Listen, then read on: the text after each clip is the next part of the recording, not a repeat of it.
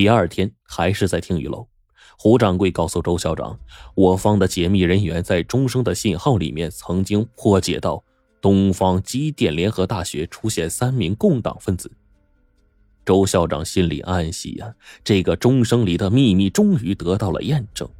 不过以后的日子还能听到恼人的钟声时常的敲响。周校长想问问，为什么没有把江北解放区那个山庙的匪窝给端了呢？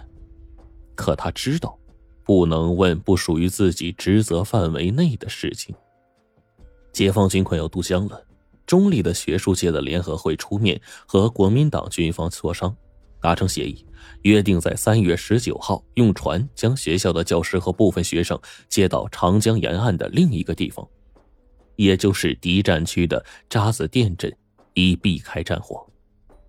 实际上，我方也正准备利用这一机会。将师生们接到江北解放区保护，而中统特务们看见大势已去，则是利用这个机会大批屠杀这群专家教授。周校长在听雨楼再次拿到了胡掌柜的白纸包茶叶，晚上回去泡在药水中，才知道组织上很满意他的成绩，提高了他调查统管情报的权限。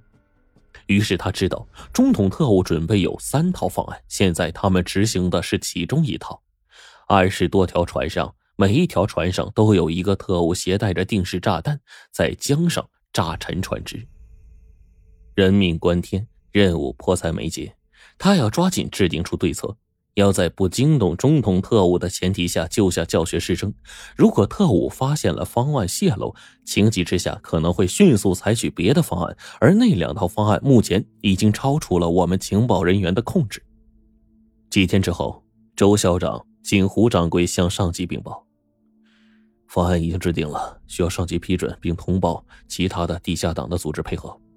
很快，胡掌柜收到组织回复，说对方案很满意，并命令胡掌柜和周校长还有校工同时伺机撤离到安全地带。但是周艳春感觉，如果现在就躲起来的话，会暴露自己。看来呀，这次要明知山有虎，偏向虎山行了。十九号下午。在渡口组织了五百多名师生上船离校的时候，周校长和其他两个副校长表情凝重的给他们每个人发了一个校徽，告诉他们别忘了东南机电联合大学。国民党军方和中统特务头子们监督指派人员上船，只有船运公司接应的地下党的船工知道，凡是非特务人员的校徽都是有夜光的，到了晚上才能区分开。师生们挤上了二十多条船，离开了码头。国民党军方和中统的人也松了一口气，也开车返回。没想到节外生枝，临开船前，航运公司的人突然说钱给少了，一起将师生往下赶，并和教育司的头目商量加价。教育司的督学们连忙赶来协商。顿时呢，岸上乱成了一团。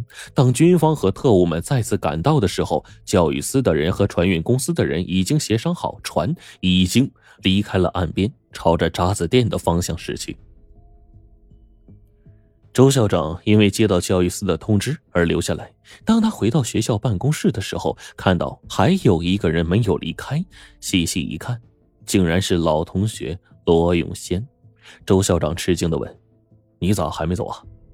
罗永先大笑起来：“呃，哎呀，老同学呀，刚刚得到消息，我才知道啊。其实咱俩走上了不同的路了，只不过你这保密工作做的很到位啊。”周校长是佯装不解，罗永先却冷笑着说：“哼，喂马的大老郭，我告诉你，和国军斗是没有好下场的。现在江上的每条船都有我们的人。”他们带的箱子里都有定时炸弹。哎，这批特务啊，他们自己也不知道，到江中之后，他们带的箱子会自动爆炸。此行是不归路啊！我知道有点惨，但没办法，这就是战争啊。周校长心里明白，国民党特务的情报工作也有了进展，看来自己是暴露了，于是也大笑起来。老同学，那我也告诉你。最后的胜利是属于我们的，总有一天你会看到这个世界茶变红旗。罗永生不置可否，别吹牛了，一会儿请你听着二十几条船的爆炸声，我们的魔鬼指令就要开始运行了，我就让你死个明白。本来是打算在校园中爆炸的，但这是下策。或许啊，你们会运用舆论在报纸上开炮。就算他们得到消息不上传，我们也在暗中埋伏有机枪扫射。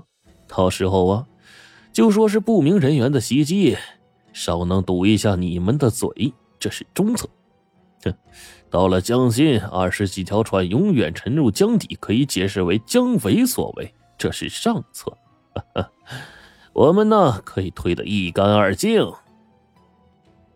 周校长大笑：“哼，老同学，他们按照你们的意愿上船了，你们的特务也拎着皮箱上船了，一切都如你们所愿。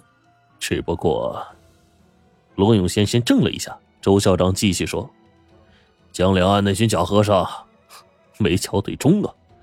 我们的人前两天早就清剿了江北岸的寺庙。”这几天你们收到的指令，其实都是我们发出的。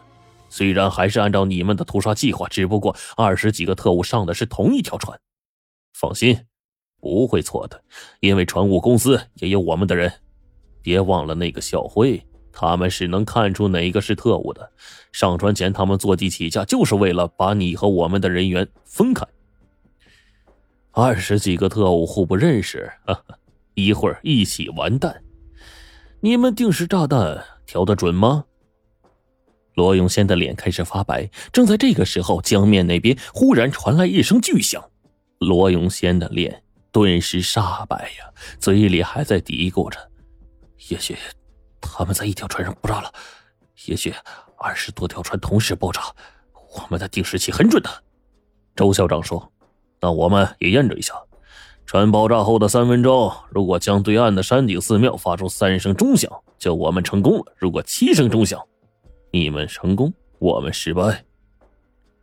两个人不再说话，只听到屋里的墙上的挂钟滴答滴答的响声。三分钟之后，听到江对岸的山上传来三声响亮的钟声，紧接着就是一片死寂。周校长打开抽屉。泡上了一杯香茶，打开了留声机，从那里边拿出了珍藏的国际歌唱片，放了起来。罗永贤却掏出了一把手枪，说道：“是你赢了，不过我不会让你看到红旗飘扬的胜利时刻。”周校长平静的闭上眼睛，听着音乐，仿佛陶醉了一般。正在这个时候，砰的一声枪响。周校长却没有倒下，他睁眼一看，原来是小工站在罗永先的身后，而罗永先倒在了血泊里。小工说：“他也一直没走，留在校内保护校长的安全。”他拉起还在发呆的周校长，朝着外面冲去，到了学校食堂，钻到了一条地道里面。没多久。中统特务的汽笛声就传遍了校内外。失败后的特务们在校园四处的放火、爆破，发泄愤怒。这个时候，两个人已经安全的从地道另一端逃到了郊外。爬出洞口，外面是浓浓的黑夜，但是他俩知道，天快亮了。